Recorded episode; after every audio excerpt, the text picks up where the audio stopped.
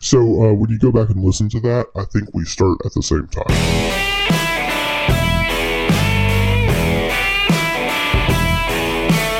Welcome to the Beers and Bible Podcast, a podcast that brings together a love for good beer and Bible discussion. You can find us on Instagram at Beers and Bible underscore, and on Twitter at Beers and Bible P1. You can also email us at beersandbiblepodcast and Bible Podcast at gmail.com. If you enjoy what you hear on Beers and Bible, please consider leaving a five star rating and review on your podcast platform to help us promote this podcast. In the words of the reformer Martin Luther, Whoever drinks beer, he is quick to sleep. Whoever sleeps long does not sin. Whoever does not sin enters heaven. Thus let us drink beer. So let's join our hosts, Rick and Patrick, for this week's discussion.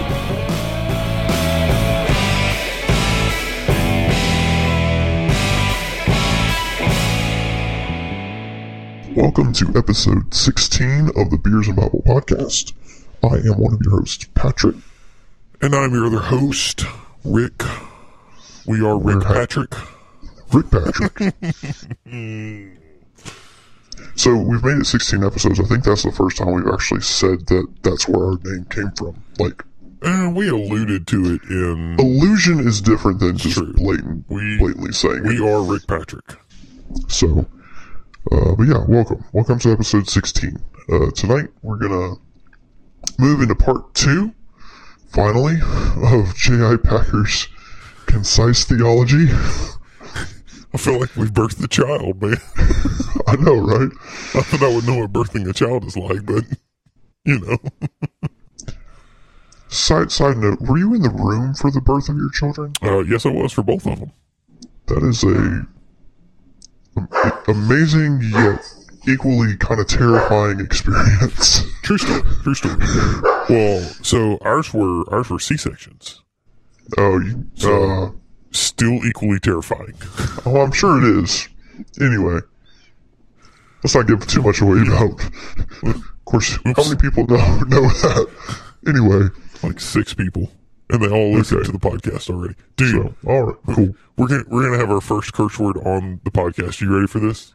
We tried real hard. Are you looking at the cap? of Yes, I am. Okay. All right. So uh, tonight we are trying a chocolate peanut butter porter from Duclaw Brewing Company, and the name of it is Sweet Baby Jesus. It's so great. And the I saw. I was in the store and I saw that, and I was like, "Oh, we've got to do that." I mean, it's called Sweet Baby Jesus. Why would you not get it? Yeah. On the cap, craft be cherished, rules be damned. That's amazing. I'm a, I'm a big chocolate peanut butter guy. Anything Reese's Dude, is. if this thing tastes like Reese's in my beer, like, I don't know what I'm going to do if this thing tastes like Reese's and beer. I don't know if it's gonna taste like that. My wife did um did have have one tonight, Mhm. and uh, I just got a, a slight whiff of it, and it smelled pretty amazing. Not gonna lie. All right. So let's see here. Let's let's let's Look at the can. let's Let's do the can. 6.2 alcohol by volume. Duclaw Brewing Company in Baltimore, Maryland. So this is our first brewery from Maryland. Yes, it is. Let's see here. It says exclaim the name. Yeah, a classic full-bodied, robust porter with a smooth, dry finish and just enough hops to balance aromas and flavors of roasted malt, chocolate, and peanut butter so rich that just one sip and you will Sweet baby Jesus. exclaim the name. So, uh, Duclaw Brewing. it's really kind of a simple label. I like it. I like simple. Yeah, it doesn't really reveal anything about respect the fluid. What does that mean? I don't know. I saw that though. That feels like a sticker. No, Drink, just the drink responsibly. Well, we're doing that. We, we're we do that every week. We don't drive. Duclaw.com. Since we started doing recordings remote, there's no consumption of alcohol and then somebody driving anywhere. True story. True story. We're both at our both at our homes. Dude, I, I'm not gonna lie. Let's crack this thing open. I'm ready to do this. Yeah, let's I'm, do it. I'm excited about this. how bad do you need a beer? Let's. very, very bad Okay. today. All right. So here we go. One, two, two, three. So last week we timed that, and somehow we got it like exactly perfect. I know that was not. That good. one is not going to be exactly perfect. I can tell you. But I think I jumped the gun. My bad. Oh my, oh my. Okay. So remember how I told you about that chocolate stout? yeah, the Yuengling.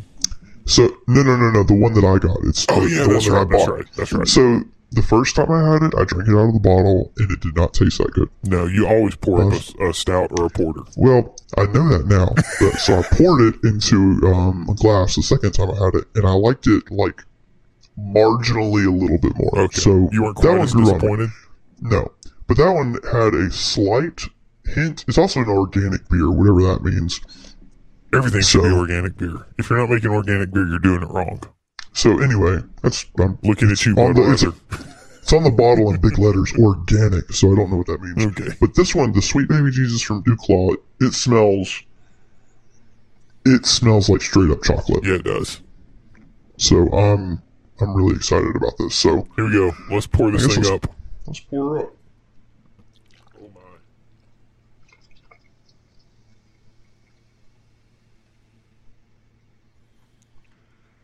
I love that a porter or a stout, the head on it is always that brown color.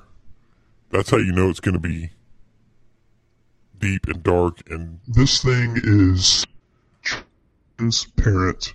No, opaque. That's the word. you can't see through it. what. I, I forgot words. It's opaque. Like I cannot see a thing through this. That is a good porter right there. I didn't have a big head on mine. I got issues over here. Ooh, mine's good. Well, Mine's hopefully, down a little bit too. all right. So So here's the Duclaw Brewing Sweet Baby Jesus. so every time I I'm say this, I'm going to think Will Ferrell and Talladega Nights. That's what I'm going to think. sweet dear Lord, baby Jesus. Dear six pound, eight ounce infant baby Jesus with your golden fleece diaper. My favorite part of that is when his wife says, "You know, Jesus grew up, right?" Some of us just like infant Jesus. all right. So here we go. Down the hatch. Sweet baby Jesus from Duclaw Brewing Company. Down the hatch. Clink.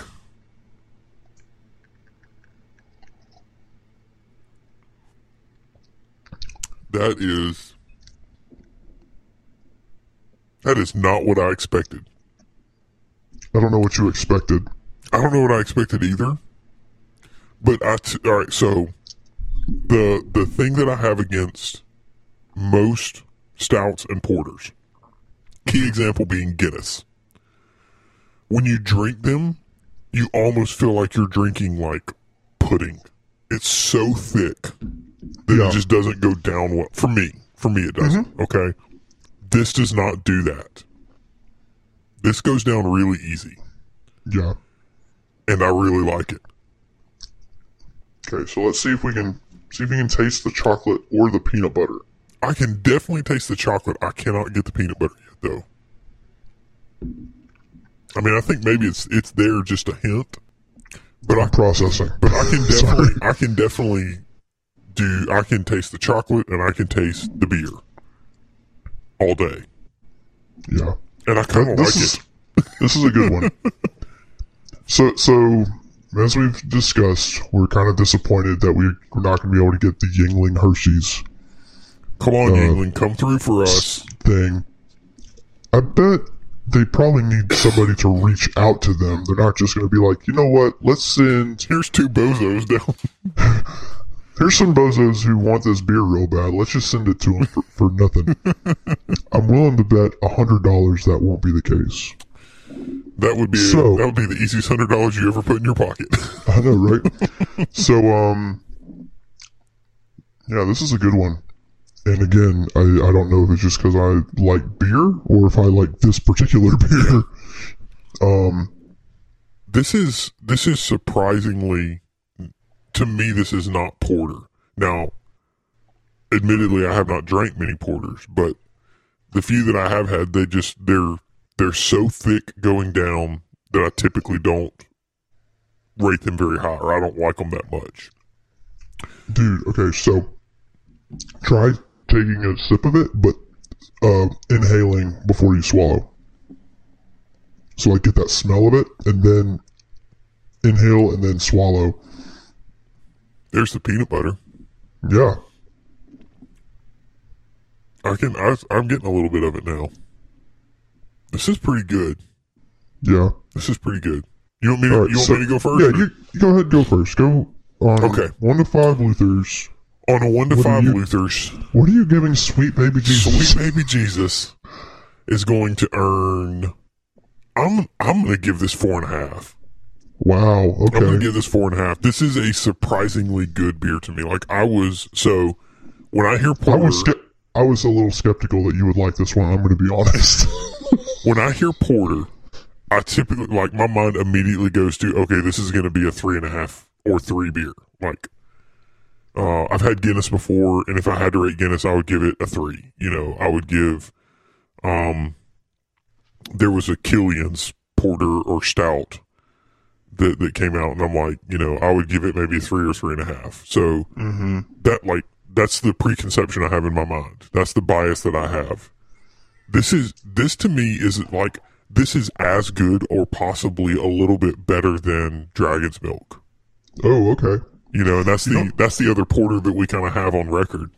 Mm-hmm. And and that and that's kind of the one that is your standard that you keep coming back to. Yeah, yeah, Um, I liked that one. I mean, I, I think last episode I think I downgraded it one half because I didn't like I drank a few more and, I- and I just didn't enjoy it as much the second go around. I, I think I could drink like six of these and still be like, that's that's a four and a half all day. yeah. Uh, I will say this. This one is. This one is.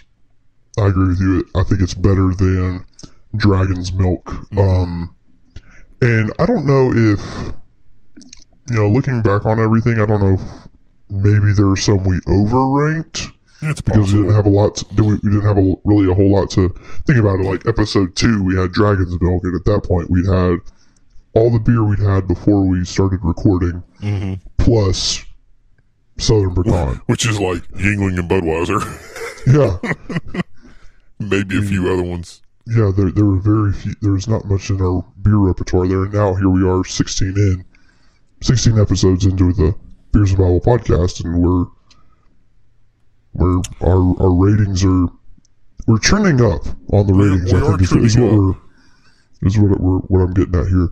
I'm gonna I'm gonna agree with you that this is gonna be a four and a half Luther for me. Um, this is a very very solid beer. Very easy to go down. Taste is great. Um, I'm a little disappointed that mine didn't have as much uh, head on it. I think that was just because maybe my glass wasn't as cold as it should have been, but Either that or you don't know how to pour beer. that's possible. Still learning, so Hey, um, the, the hey, only way to learn is to do it. I know the webs the website says that it finishes smooth, dry, and roasty. I get all three of Yes, absolutely. and um, Duclaw Brewery, this is a good start Yeah. for our relationship. I'm just going to say that. yeah. And when we tag you in our post that goes out on Friday mornings, make sure you like it. yes. Most of the breweries have been liking the posts. I wish they'd share it or repost it or something. That's what I wish. Or I wish I they would- would go listen to our podcast. Dude, I'm already like halfway done with this thing. This Yeah. is really good. Mine is too. I had to. I had to slow down. Were you feeling it a little bit? just a just a smidge. The edge. The edge has of today has been knocked off. I'll just say that. That's good. so, uh, remember, so thinking back, like Gaelic Ale was like the three-time winner of the North Carolina beer competition or whatever. Yeah. This one is um, a Great American Beer Festival bronze medalist. Wow. I don't know what Great American Beer Fest. I don't know if that's like a nationwide thing. Dude, it's the G- oh, it's like in Col- it's in Colorado. GABF, bro. yeah. What else do they have? Purple Passion? That looks like fun. Mad Bishop. You look at Dude, their? Oktoberfest is called Mad Bishop. That's amazing. They have a bunch of sour ales. We're Mm-hmm. looking at the website now because that's kind of what we That's just what we do. Lots of sour ales. Sweet baby Java, like That's a coffee. Yeah.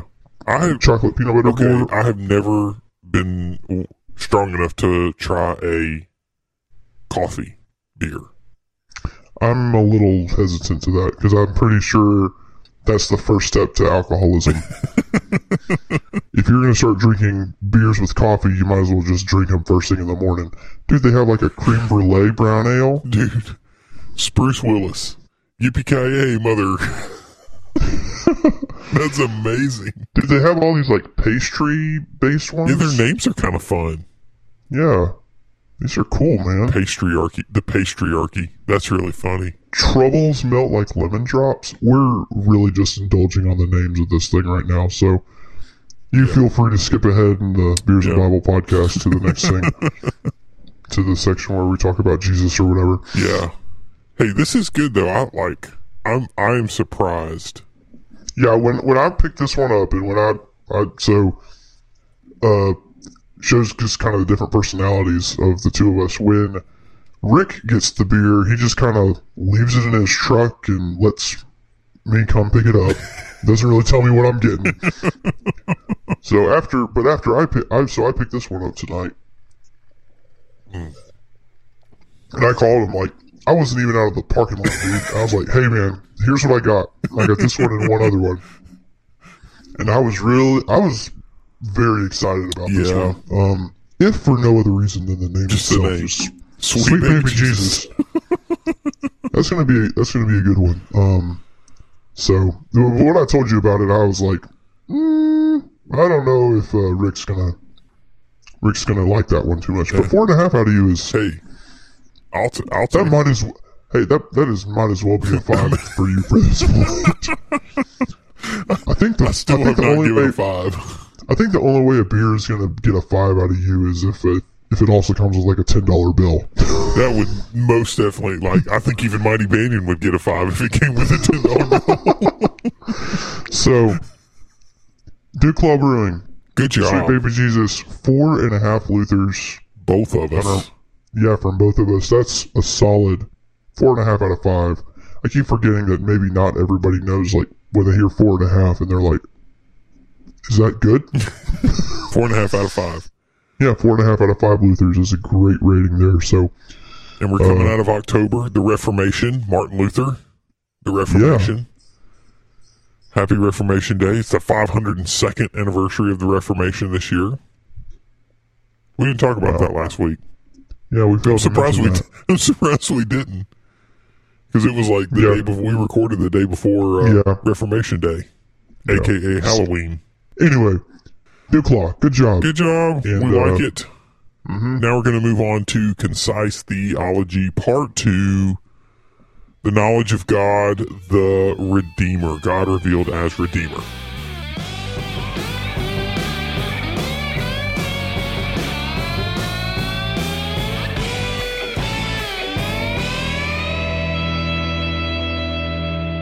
Okay, welcome back. We are here with Concise Theology. We are here with part two, the knowledge of God revealed as Redeemer. And tonight we're going to tackle the topics of the fall and original sin. Hmm, that's deep stuff. It's going to be. And so all of this is going to lead to next week. We may only hit one topic next week where we talk about inability. And that is a always a fun topic because that is where you get into the discussion of do we have free will or do we not have free will? When, when you start talking when it about comes when it comes to following Jesus, free will. when it comes to salvation, yes. Because we have free will to do things, but most of our, most of the time our free will is uh, preconditioned by the surroundings that we're in. But we'll get into that next week. So let's talk about the fall. what Eve just happened? totally screwed this up for us. Okay, It's all your fault, Eve. you can. it's easy to blame Eve, and I get that, but also, and this is a weird phrase to, to use talking about like anything in the Bible, but I tend to play devil's advocate all the time. Oh, I do too. It's called being a contrarian. I don't know what that means, but okay. But. I mean, like, you're contrary. You're always being Like- contrary. where was Adam? He was standing right behind her, Like, being a doofus brain. I, he, there's no way Adam was like within hearing distance of what was going on. Oh, he absolutely was. I mean, I Alright, guess. All right, hang on. Look, we're gonna pull up the Bible. Oh gosh, we're gonna talk about the we're gonna talk the Bible on Beers and Bible. What in the world are we doing? This is like all right. So you go to Genesis three, okay? Yeah, hang on, let me get it. All right, here we go. Read Genesis three, the uh, temptation and the fall. In case you can't tell, we're really highly organized here. So Very, very. All right. go So I'm going to skip over some of this. So the serpent there, blah blah blah. No, you won't die. Blah blah blah blah blah. Um. So all right. So this is verse six. The woman saw the tree, uh, saw that the tree was good for food and delightful to look at. First problem, and that it was desirable for obtaining wisdom. Second problem. So she took some of the fruit and ate it. She also gave some to her husband who was with her, and he ate it. So I've probably read this a hundred times. Usually on like January three, when I'm like, I'm gonna read through the Bible in a whole year, and then I I never do, and I don't think I've ever caught that. Yeah. That She Adam was literally with her With when her. Eve took the fruit off the Yeah. tree. Yeah. And now I agree with you. Adam was a doofus brain. I mean, literally as dumb as you can possibly get. You, I mean, okay. So if your wife was standing there um, in your front yard and she says, I'm going to run out in the street in front of this car, what are you going to do? I mean, I'd go out. I, I'd, I'd stop her. That wasn't You're going to you're gonna reach out and grab you and be like, no, you're not doing that. I need you to help raise our children. You know, I love you. I'm, no, not Adam. He's like, sure, eat it. See what happens. You might die. I don't know. We'll find out. I guess God will make me another one if you die. so. That's. I mean, I guess. That's, So, it, so, so, so the so the question so the question still is is that is Eve at fault? oh, they're both at fault. But when you go to Romans 5, the fault clearly lies with Adam. Yeah, Because Paul says in Romans 5 that in Adam all sin. Yeah. He didn't say So Eve all he didn't say in Eve all sin. So the the fault lies with Adam, regardless of who ate the fruit first. Because the reality is, Adam was not doing what he was supposed to do as the lover and protector of Eve Right. when he allowed her to eat of the fruit. You know, that's that's Mm-hmm. you know, it sounds like a stupid analogy. Your wife's going to run out on the road. What are you going to do? Well, of course you're going to stop her Right. because because you know that her running out in the road when a car's coming is going to, at bare minimum, very much injure her, Yeah. but at maximum kill her, Yeah. And, and you when- want to stop that. Well, and you took an oath before God and man to do whatever it takes to protect and love and sacrifice for your wife. Yeah. And then you get over. So if you go back to Genesis two, where they're uh, they're getting all this these rules and stuff. Let me see if I can find it here. Man and woman in the garden. Uh, the Lord took place. We're getting real organized here. It's not good for the man to be alone. So God creates the woman.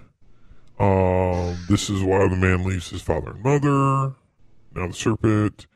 Uh, so he he tells them, "Don't eat of the tree." Yeah. Okay, and and, and, And he- clearly he, he tells both of them. Yeah, and it's not that, like, there were a bunch of trees they couldn't touch. Yeah. There was like, it was the one tree in the whole garden Yes. that God said, hey, don't eat from that tree. It wasn't even that they couldn't be near it or hmm even touch it or or sit under its shade or whatever. Like God just told him, "Do not eat from this tree." Yeah. Yeah. It's. I mean. And so yet here we are. This is 2 verse 16.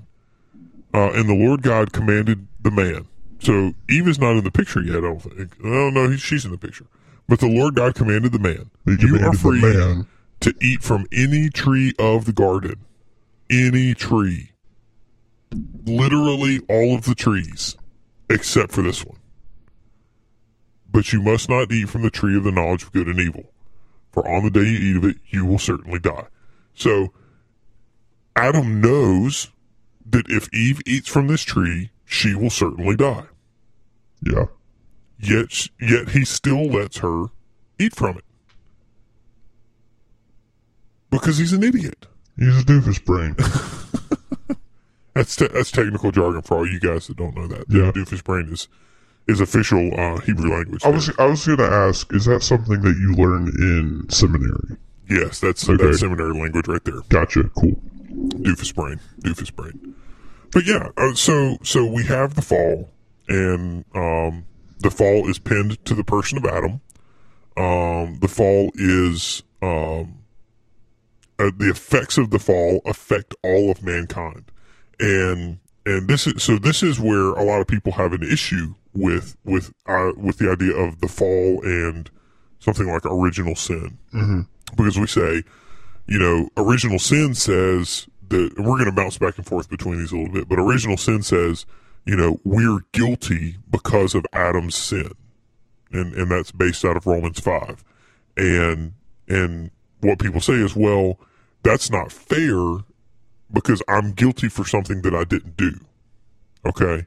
So the analogy that I like to give and I and I picked this up from I of all places, I picked this up from a rap song. Okay. um, a guy named Shai Linne who does he has an, an album called Lyrical Theology. Yeah, you've mentioned him a couple times, and I still haven't listened to him. You should totally go listen to him. So so in one I think one of the lines, I can't remember exactly how it goes, but the analogy is this. When when a uh, when you're playing football, okay, one of your offensive linemen jumps. Okay. Uh, what do you you get a flag comes flying out, you get a penalty for false start. Mm-hmm. Do they penalize the person or do they penalize the team? Never thought about it that way. They penalize the whole team. Now, one guy doesn't have to move back five yards. That would Start make five yards. football real interesting. that would be really funny. Here's number 77. He's lined up five yards back of everybody else. no, but that's. A, I mean, but that's so a good. whole that's a great analogy. the whole team has to take the penalty for the mess up of one person, Yeah. and and they have to accept it. They didn't do anything. Is it fair that that person that the wide receiver now has to back up five yards? No, it's not fair according to this argument. But the reality is, we accept it in in all other kinds of things. Yeah. You know, another example that I'll give you. Um, let's say you have a family and the dad decides, I don't want to pay the house note anymore. Do they just kick the dad out of the house and let the rest of the family still live there? No. No. you, you, the whole family gets kicked out of the house. The bank forecloses on the house and, and the rest So- of the family pays for the problem that the dad created. So it's the decision of one affects more than just the one, Exactly. and and that's. I mean, you see that example a lot in our everyday lives where our decisions or the decisions of certain individuals affect more.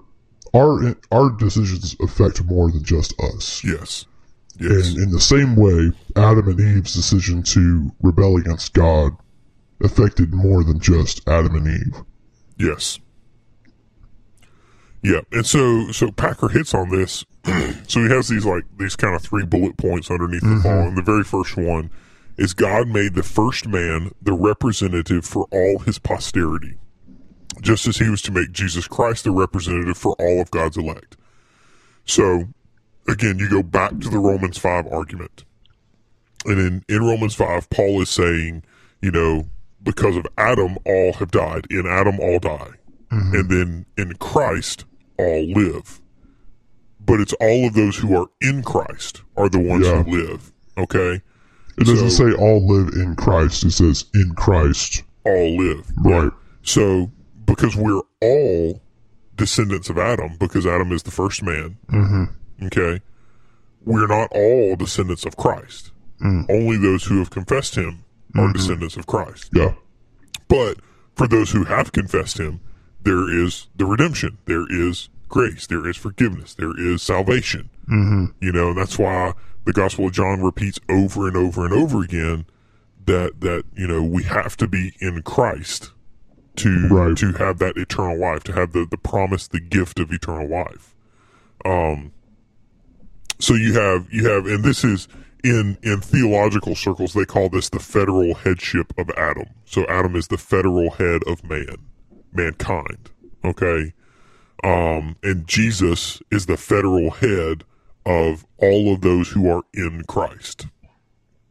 And so you end up with these two representative heads and all of the benefits or consequences of those federal heads are are spewed I don't want to say spewed, that's not the right term that's not the right word, but distributed downward to mm. all of those who are in that group. Okay. So we're all in Adam's group just simply by the fact that we're human. Right. But we're in Christ by the fact that we have confessed Christ and admitted that He is the Lord of our life and are living our lives accordingly. Gotcha. Does that make sense? Yeah. So so yeah, so there's that's that's kind of like the the starting point of the fall. Um give us give us that point B that Packer brings out. Okay. Um.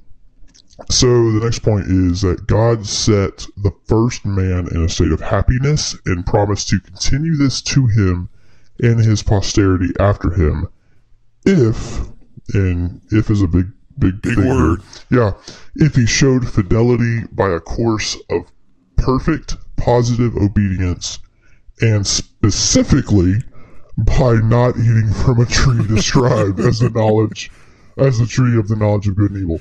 Um, If there was ever a time when you could say you had one job, exactly. you think of all the ones where like like uh road lines are painted crooked or over debris or whatever. Yeah. you had one job. Yeah. It was to it was to keep it was to not eat from the tree and also to keep your wife and any descendants from not eating from the tree. But think but thinking about it, like Adam and Eve literally walked in the garden with God, and they still ate from the tree that God told them Oh, not yeah. to eat from. Eventually, somebody would have eaten from the tree. Well, here's the reality. So, Adam and Eve get a bad rap because they're the ones that messed it up. they were the only two on Earth. It's true. They, But- they didn't even have kids yet. But the reality is, if you or me were there, we'd have done the same thing. Mm-hmm. We'd have done the same thing. Yeah. So, Um. don't get, get go ahead and get off your high horse thinking Yeah. you were better than Adam. Go ahead and get off your high horse. You're no better than Adam. You would have done the same thing. Exactly. There, You know. There's there's no reason for us to believe that if it weren't for Adam, we'd live in a perfect paradise now. Yeah, no, that's So that's just because I know my nature, and I mean I know that because of Adam's sin, all sins, but at the same time, I, I find it hard to believe that no one at any point in the history of ever. hmm Of course, you could argue that Adam and Eve would never have needed to have children because they were in perfect communion with God. So if they hadn't eaten from the tree, I don't know how that works, and my brain just melted. so, um, But yeah, so so, so you have go ahead. No, you go ahead. All right, so you have No, Adam no I go Heavy. ahead. No, you go ahead. What are we doing? Who's going ahead? we need a we need organization. No, we don't. It would be bad if we did that. If we tried to organize, this would be terrible. this is the disorganized episode of the Beers and Bible podcast. AKA every episode of the Beers and Bible podcast. That's not true. We were organized there for like four episodes. yeah, like a week. Anyway, so go ahead, and then I'll I'll try to remember my thought unless you. Okay. I'll probably forget about it. But anyway, so we have Adam and Eve, and, and Eve is deceived by the serpent, mm-hmm. and Adam is there with her.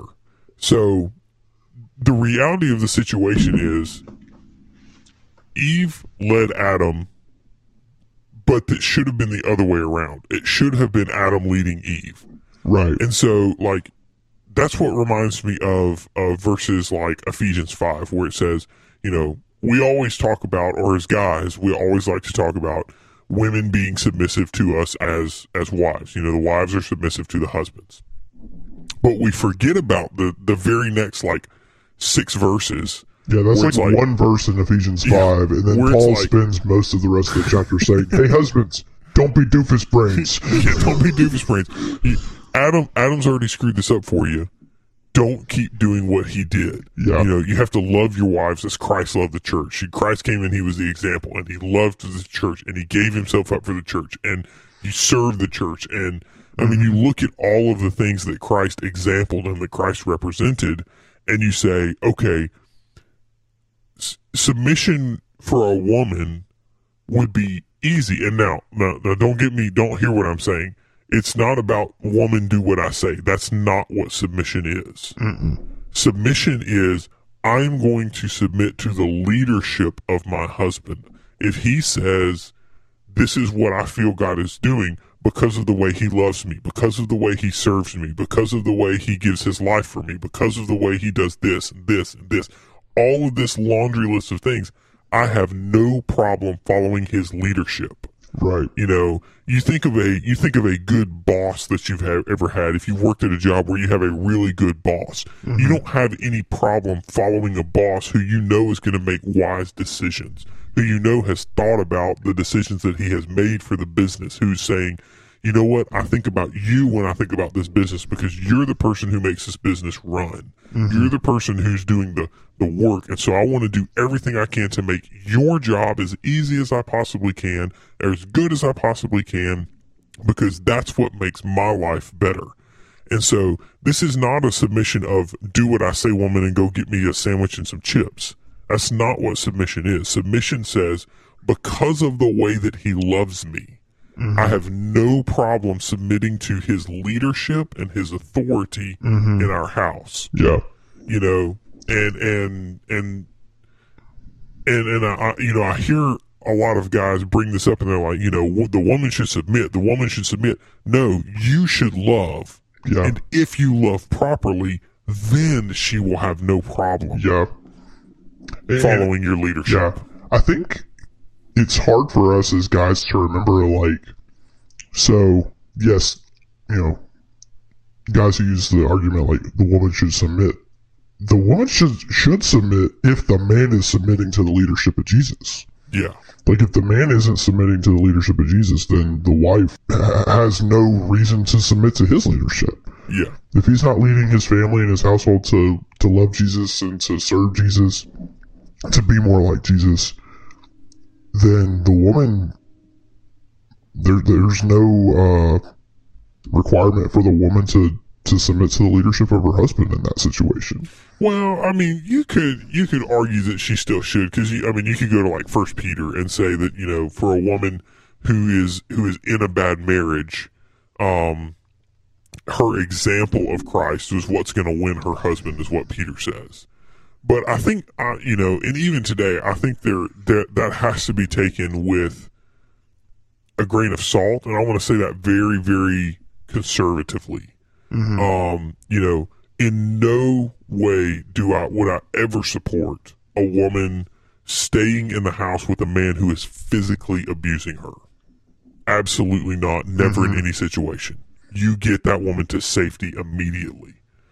Um, but but in a situation where maybe he's not the spiritual leader that he needs to be, but he's not abusive verbally. He's not abusive physically. He's not, you know, he's just not a quote leader. The way we would the way we'd think of a leader. And so, you know, that's why that's why Peter says, you know, by your example, you want to try to win him to Christ. You want to show him how you can Okay. continue to submit to them, even though you may not necessarily agree. You know, oh, I, you know, I don't think I would do it that way, or you didn't really show me the the the love that that I think you need to show me in this situation. Mm-hmm. But but in in turn, I'm still going to love you, and I'm still going to go where you lead us because we are in this covenant relationship of marriage Okay, I'm and so and, and and that and, and hear me that is a very very rare caveat um most of the time when you're in a relationship where the husband is not leading it's because he is physically abusive or verbally abusive or a combination of both. Um and in in each of those instances i say you know absolutely the woman has to get out of that. It's not that she, it's not that she should submit to that and, and just take it. It's that she she should get out of that situation, do whatever she has to do, call authorities, call you know friends, call loved ones, whatever she has to do to get out of that situation, um, so that she's not put through that. Because the reality of that situation is she's not being treated as a person who is created in the image of God, who is bearing the image of God, and she needs to be she needs to be removed from that situation. So, so that's a that's kind of a long diatribe on on that that Yeah. right there. But Tracking with you. but but the reality of going back to Adam and Eve is that Adam was the one who was not leading properly, and so Eve fell into sin because of the the problem because of Adam. Right. And so you, I mean, you can make the argument that Adam is actually the one who sinned first by not leading spiritually the way that he should have been leading. Um, and, and, and that's what led to, uh, that's what led to Eve Yeah. eat, eating the fruit, you know? Yeah. Um, It's- part of me wonders if like Adam so Packer kind of goes into it. He says that uh seems that the tree bore its name because the issue was whether Adam would let God tell him what was good and bad for him, mm-hmm. or if he would seek to decide that for himself in disregard of what God has said. So I'm kind of wondering if Adam knew that God had said, This is the tree of the knowledge of good and evil. Don't Yeah. touch it. And then Adam was like, I wonder what happens when you touch it. Hey, Eve. or like when the serpent comes up and says, Hey, Eve, you know, has, did God really say, Yeah. did he really say that? He's just trying to keep stuff from you. I wonder if Adam was like, Yeah, sure. Like, Yeah. let's see what happens. And then when she Yeah. touched it, nothing happened. He was like, Oh, okay, I guess it's okay to touch. What you know what the you know what Genesis doesn't go into? How many other trees were there? I mean, there was enough for him to say, don't touch that one. I Yeah, mean, but, but I'm wondering if it was like here the tree in the center, and then there's like a tr- like a tree in the corner. That that's the tree you go to. I'm I'm, j- I'm you know, just being goofy or whatever. I don't But. I mean, uh, I don't know. I mean, it was a garden. how many it was a- garden? it was how a many lush gardens? But how many gardens have trees? Well, all right. You, so you're thinking about like a garden that, that you have in your yard that has nothing but little flowers in it. No, I'm thinking about a garden where like you. I'm thinking of like a farm where you grow produce. Garden. Like when I think Garden of Eden, that's what I think. With Okay. like rows of like fruits and vegetables and all that kind of stuff. Yeah, Well, I guess a lot of fruit grows on trees, so it does. I mean, I just got, I just talked myself out of my own argument. there you go. so How how many stuff grows on trees? A lot of stuff grows on trees. so anyway, But but anyway, so the fall, the fall leaves us in this state where we are as people today, which is the state of original sin, which means that we are guilty from birth. We are, you know, um, I think of like Psalm. Uh, he mentions it, Psalm fifty-one, where you know, surely uh, in sin I was conceived, and you know, in sin my mother conceived me. So, or I was born in sin, and sin my mother conceived me. I love his language there the. He says, uh, "Original sin, depravity infects everyone," Yes, yes. And and that he doesn't pull any punches. That means even if you like believers or not, you're depraved. Yes, we're all depraved. We all have to have the regeneration of the Holy Spirit, the regeneration that comes from the Holy Spirit. Otherwise, and we'll talk about this next week, we are unable to recognize our sin. Mm. You know, and and and this is where so this is where sin really kind of rubber hits the road. Um I love the way that that Packer the the the first line of like these first two paragraphs. So the first one says sin diagnoses or scripture diagnoses sin as a universal deformity of human nature found at every point in every person. And then you skip down a little bit and it says sin may be comprehensively defined as a lack of conformity to, to the law of God in act, habit, attitude, outlook, disposition, motivation, and mode of existence. So that I mean, So basically, if you've ever had a bad attitude, Yeah. Well, uh, so so here's what I think of. Like I think of the first question of the Westminster Catechism. So the Westminster Catechism says, the larger catechism says, uh, what is the chief and highest end of man? The chief and highest end of man is to glorify God and enjoy him forever. So if you're not glorifying God, then you're then what you're doing is sin. Okay? So let's put this into perspective um, let's say that you have the opportunity to, I don't know, deliver humanitarian aid to people in a third world country. Okay. Man, that is a great opportunity. You go down and you deliver aid in the third world country and you think to yourself, what a great person I am for delivering aid to a third world country. You know, I have done this. This is a great deed. I have helped people. I am such a great person for doing this. That is a sin. Mm.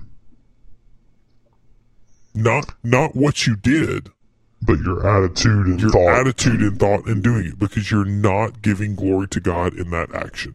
Mm. That is what the sin is, and that's what you know. You know, I, we always try to think of sin as oh, sin is killing someone or stabbing someone or stealing something or you know that's what we think of as sin lying to your parents you know when your wife says does this you know does these do these pants make my butt look big and you say no you know that's what that's what we think sin is no sin can have sin can be a very good deed helping an old lady across the street could be a sin if you're not doing it to the glory of God. Right. Yeah, Um, I, I come back to this the idea I've read in those in this book uh, by Larry Crabb. I think I mentioned it before, but it's the you know letting second things become first things. yeah, You know, like things that are good, like spending time with your family or spending time with your wife or work or or whatever. If the motivation behind any of that is anything other than glorifying God, then even a very good thing is a sin. yes, exactly. Things that we would define as human beings, things that we would define as good things. Mm-hmm. And if we saw somebody doing them, we would say, oh, that's a good person. Yeah. You know, oh man, he helps people across the street. He delivers humanitarian aid. They do this. They, you know, we, we list, and that's the thing is we tend to define people by what they do. Yeah. and then label them as either good or bad by what they do. Mm-hmm. Whereas God looks at the heart of man and says, No, you're evil and rotten to the core. Yeah. You know, that's why Paul says in Romans 3 there is no one good. No, no Yeah. one. There's no one who seeks God, no one who does good. And that's pretty that's pretty heavy stuff coming from Paul. Yeah. The guy who killed Christians. You know, I'm saying uh, like he killed Christians, but at that point when he wrote that, he was writing and preaching or not preaching, but teaching and leading other church leading churches and Yeah. like he had completely he had done a complete 180 and even he was able to say, "You know what? I'm not even good. Yeah. Even in, in my current state, I'm not even good." Well, I mean, even Paul makes the argument that he was the best Jew of all the Jews. So if there's anybody who was defined as good in, according to the law and according to the rules and acco- you know, Paul was a Pharisee. And so mm-hmm. so he he is the definition by religious standards, he is the definition of good. If you're looking at like a textbook definition, Yeah. not yeah, not what not what God defines as Exactly. good, but Exactly. what like the what like the dictionary definition of good Yeah. would be. Paul Paul is the definition of good. But in his even in his what he perceived as goodness, Christ still blinds him on the Damascus road and says, "Why are you persecuting me?" Mm. You know, and and he and, and he has the radical transformation, and and and comes to this this idea that hey, you know, even at my best, I'm still not good Yeah. even on a good day, I'm still Even at even at like the great that that's the thing. Even at our absolute greatest, like if if we dotted all the i's, crossed all the t's, live like like it's still not good. Exactly. Filthy rags. It says Yeah. filthy rags. Our righteous, our own personal righteousness is as filthy rags. Yeah, That's why we need the righteousness of Christ. Mm-hmm. yeah, And we and we have the righteousness of Christ imputed to us when we confess with our mouths that Jesus is Lord mm-hmm. and repent and turn from our sins. You know, that doesn't mean we're perfect, but it means we have the imputed righteousness of Christ that says, and and and the number and the, this is what I always tell people: the number one way to know if you have the imputed righteousness of Christ is, hey, when you did that and it didn't glorify God, did it bug you? Did it hmm. bother you? yeah, That's the conviction of the Holy Spirit. yeah, That's a pretty good sign, yeah, you know. Mm-hmm. And so, but because of original sin, we we have a distorted view of humanity. We have a distorted and twisted view of what we think is good. You know, Yeah. we think we think something is good if it helps another person. Well, if that person helps another person in order to to make this other guy jealous, you know, that's not that's not a, a good intention to do that. We wouldn't call that a good act at that yeah. If our if if our motives are anything other than glorifying glorify God, God. and even not not not the motives that we say with our mouths, but the motives within our hearts, Yeah. because God knows the heart. Yeah. So you know, if our motive, if our true motives are anything other than glorifying God, whatever that deed may be, it's a, it could possibly be sin. Yeah. We still have an issue. Yep. And that's where, so that's where you get to, from original sin, you walk to the idea of, and we're going to talk about this a little bit more next week, but you walk to the idea of total depravity. Mm-hmm. And that's where, you know, if you're going to say something is totally depraved, then, then it has to be a comprehensive, complete, and total depravity affecting every part. Yeah. If it doesn't affect every part, then it's not a total depravity. It's just a meh, mediocre depravity. You know, you're partially depraved. Yeah. And so, so we, we, when we say that we are totally depraved, we say that there's nothing good within us that wants to seek after God, that God has to Im- impute to us. He has to give mm. to us Yeah. the ability to seek after Him. Yeah, there's there's nothing on our own that even really desires to know Jesus without the Holy Spirit revealing it to revealing our need for him to us. Exactly. Exactly. And so so when you have this idea of total depravity, when you have this idea of, of total inability, you say, okay, there's nothing that we can do to earn God's favor, no matter mm-hmm. what we do. and that's that's where the key verse of like Ephesians two eight comes in. For it is by grace you have you you have been saved. It's not of your own works, so mm-hmm. that you can't boast. For the purpose of you being able to boast in anything, you know. If and, and I always heard preachers uh, growing up, I always heard preachers say, you know, God's done the ninety nine percent. You just have to do the one percent. Well, if one percent of my salvation relies on me, then I'm one hundred percent lost Yeah. you know, a hundred percent of my salvation has to come from God. If a hundred percent doesn't come from God, if one percent of it comes from me, then then I'm still one hundred percent lost because I'm relying on something, even one percent of me that's good, even one percent of me that says I can do this. You know, and if if one percent of me says that, then you know the other ninety nine percent is going to go off off the rails with me. Yeah. It's amazing what the 1% can do. Yeah, You could be a saint and have the 1%, you know, the little 1% of evil and it morphs into something much bigger than that. exactly. we're not you know packer says we're not sinners because we sin we sin because we're sinners Exactly. Yeah. so The it's root of us is sinners. yeah and and that's until we until we realize our need for jesus that's what drives us but after we accept jesus we're still slaves to our sin Yeah. Well, no, we're not slaves to We're our not- sin. we're not slaves to it, but we still struggle with it. still struggle with it. Yeah. Yeah, until we're glorified, and that's you know that's what the process of sanctification looks like. Is is you coming from this? You're a slave to sin, but then your chains are broken. You're you're but you're even you're so much you were in so much bondage to sin that you still have tendencies toward that.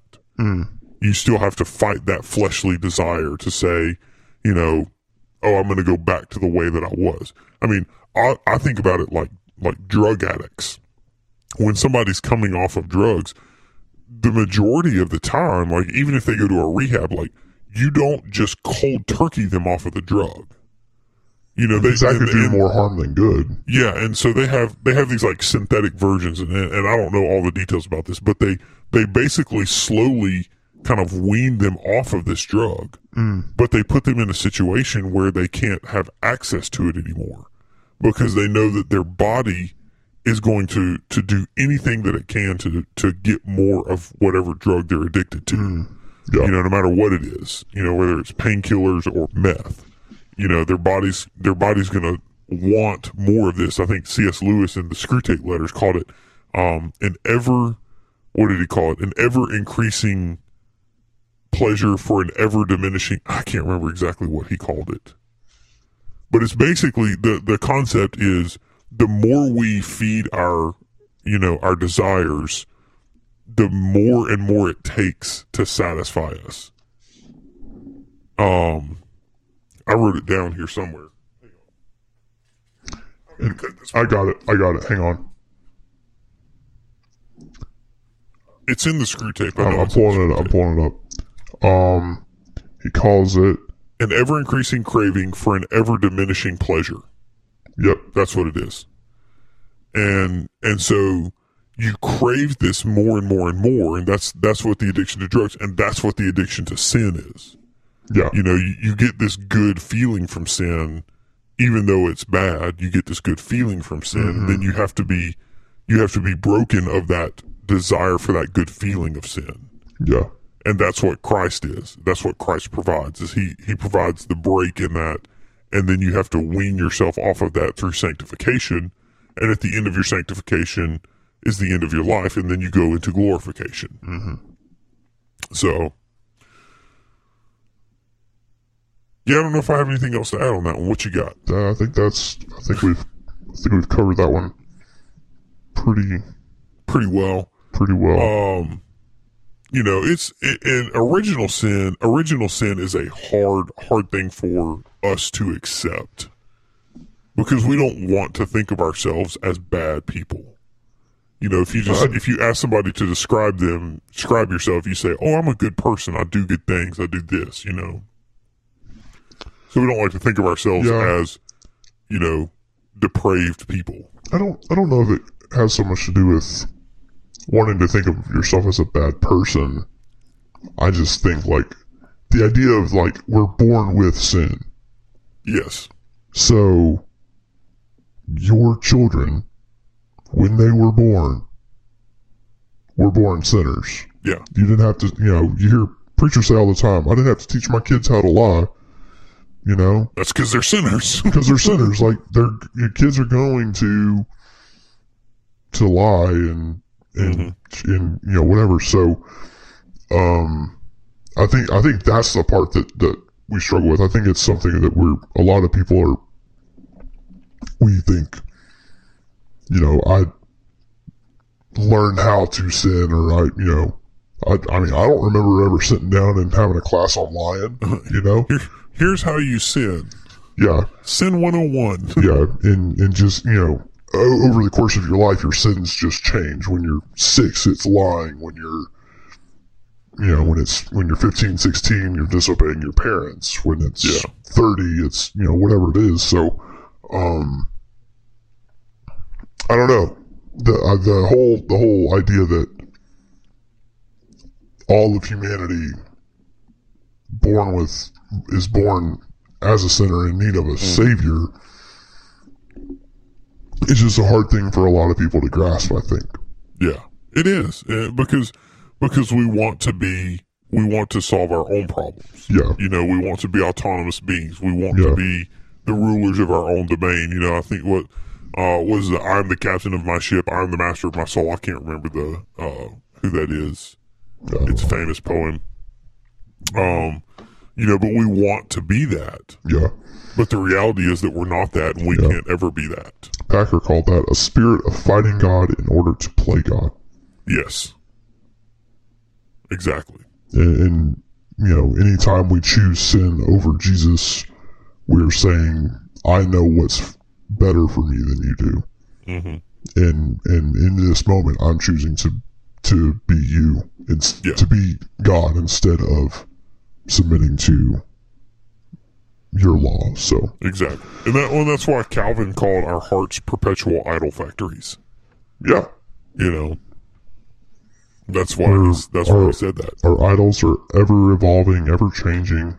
Yeah, and you know they're again they're different when you're 10 than when you're 30 or 40 or yeah, yeah. whatever so but So there you go. that's that's a good discussion to to start part two Part two. concise theology The fall and original sin. Next week we'll dive into the concept of inability. That'll be that'll be super fun. it'll be something So, sweet baby Jesus was still good. yeah are you done I'm done, dude. That thing was gone a long time ago. yeah mine's mine's gone too I'm gonna have another one tomorrow night too. It's i can't i can't wait for um for mine to get all the way cold i think it'll be even better when it's like nice and frosty cold Yes, yes, i'll have to tell you where i got this one dude. Because I want to go get that one again. That's pretty good. and they might they may have it in our regular place, but I did not go there. So Okay, anyway, find it. Have a uh, good week. yeah, peace. Duclaw, great job. Peace out. Yeah, they did Is that your that's your line? That's my line. I don't. I, it felt like we were ending there. I don't know. I don't know what we're doing. Yeah, we're Uh, not until, hey, so no, we haven't we haven't told people where to find us if they don't know by now, on the internet. Instagram, Beers and Bible underscore, Twitter, Beers and Bible P1, email, Beers and Bible Podcast at gmail.com. we still have gotten zero emails to our. Somebody just our- send us a sympathy email, please. Yes, somebody. Benny, we know you're out there. Send us a sympathy Please, Benny, send us something. something. Or any of the other like 15 people we have listening right now. There you go. So, So until next week, keep your beer cold, keep your mugs frosted, and we'll see you later. peace out. You enjoy what you hear on Beers and Bible, please consider leaving a five star rating and review on your podcast platform to help us promote this podcast.